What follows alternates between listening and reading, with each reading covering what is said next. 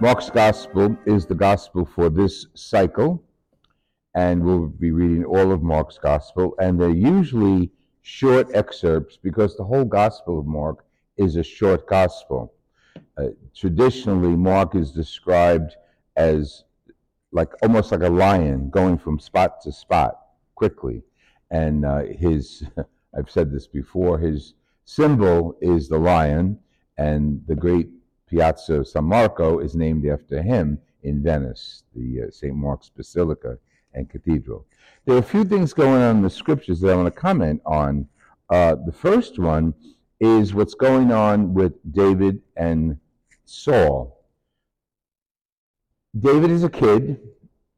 He just killed Goliath in this section of the scriptures. Goliath was a Philistine giant. David was a shepherd boy. And how he killed Goliath was with the slingshot. Shot him in the head, and then he died.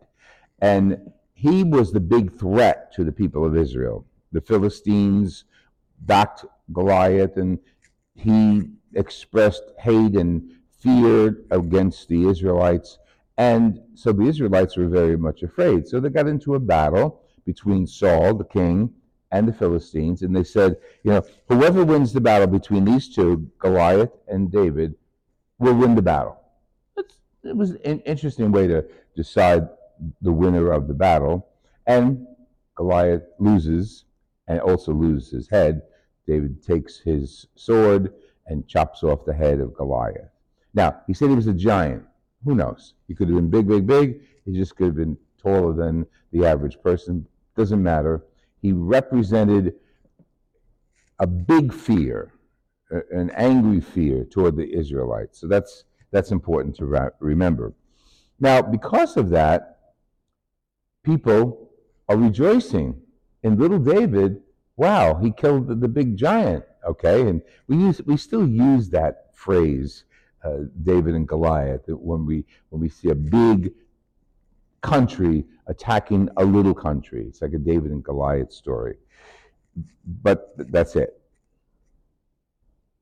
Samuel, this whole book is the book of Samuel, reports that when reports came back that David killed the giant, the threat, Saul, the king, was jealous because the people were praising him.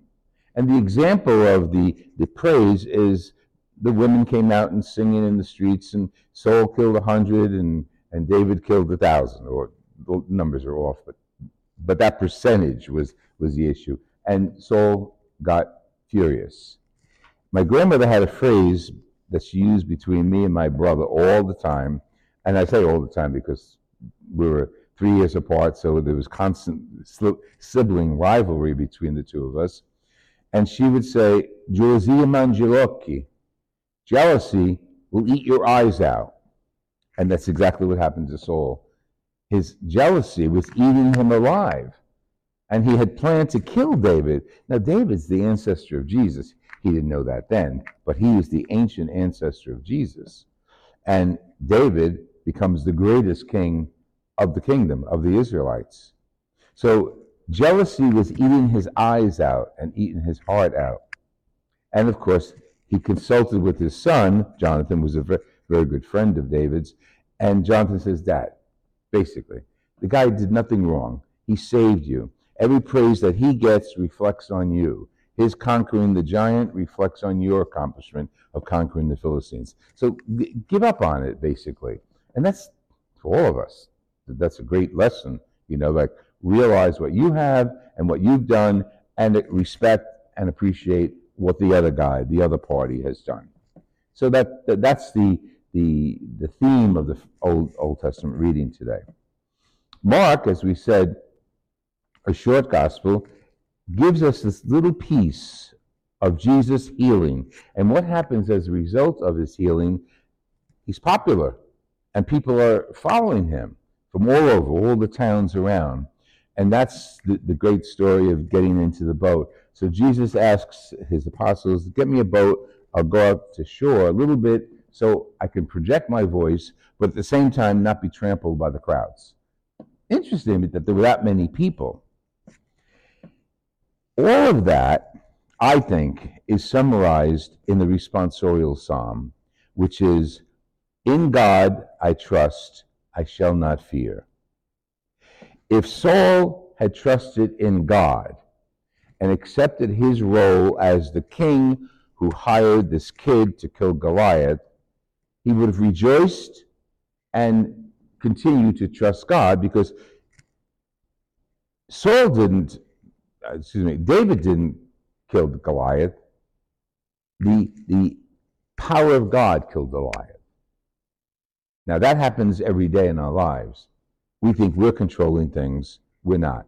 God is controlling things. And when evil happens, Satan is controlling things. It's, it's rooted in our history. And we, and we know this to be true through our faith. So when we hear that phrase, in God I trust, I shall not fear, we have to apply it to ourselves. The people who were healed by Jesus trusted in Jesus and followed him. Now, who healed? Jesus healed because he's God, but God the Father healed through Jesus. Don't forget. Everything Jesus did was directed to the Father, and he always asked his prayers and strength from the Father to do the Father's work, salvation. Trusting in God, and that, that comes down to us. Through fear, through war, through illness, through family conflict, trust in God. And we do the opposite. we take control and we think we're in charge, we're giving up our connection with God and we're thinking we take over. And this happens politically and it happens personally. When we think we're going to fix it, it, whatever is broken, could be illness, could be politics. Through prayer and trust, God takes over. But if we don't trust God and we do it ourselves, we take over, and the case closed. How, how many failures we have? How many failures are there in our society over people who think they control society, politics, money, family, and they don't? I think of situations of, of abuse in a family. When one person is abusive toward the rest of the family, quote, he or she is in control, but they're not. That's Satan controlling them to do things that are harmful to another person. When we forgive and understand and pray and ask God to, to heal us, we're trusting in God. And we're going back to the scriptures of Mark when people trusted Jesus so much that they followed him everywhere. That's us. We have to be in that. Have to be? Well, I, th- I think yeah, I'm going to say we have to be if we are trustful people, if we are Christians who are de- dedicated to God, not as a charm, not as a, a Buddha that rub his belly and he'll give us our dream. No. D- trusting in Jesus means understanding Jesus and doing his will and throwing ourselves before him.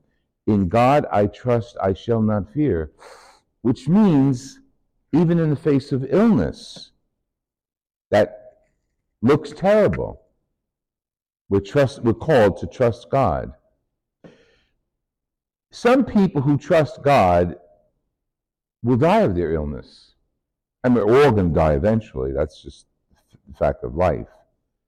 But in, in before that, going through the journey, going through Calvary, going through uh, the cross, we're asked to imitate Jesus and trust in God that the faith that we produce and repeat through prayer gives us strength.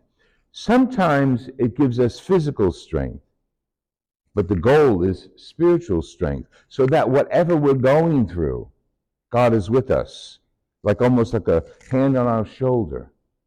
That Jesus is touching us through all the challenges of our lives. That's tough because we want to be in control. We want to say, I'm going to the best doctor, I'm going to the best lawyer, I'm going to the best XYZ, and say, and that person will win the case, win the issue. You could do that, and sometimes that will happen, but that's giving control over to someone else and trusting someone who is not Jesus, someone who's not God. See, we're human beings, and Jesus became a human being to teach us how to be human in connection with God. It's not just Jesus here, God up there, and us over here. No, we're incorporated into the body of Christ. And we're encouraged by the scriptures to understand Jesus. Even, even Satan's people understand Jesus when they say, You are the Son of God. And he told them to be quiet in Mark's gospel. They understood. I guess the real question is do we understand? Do we trust in Jesus? That's our faith. And as we pray and receive the Eucharist and pray for others, we're expressing that trust. We're expressing how dependent on Jesus we are. And I say Jesus, of course, I mean Father, Son, Holy Spirit.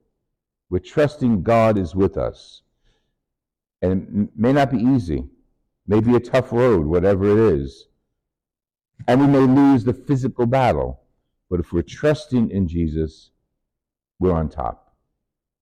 We're the victorious ones because we're with God, who is the divine healer and the source of eternal life.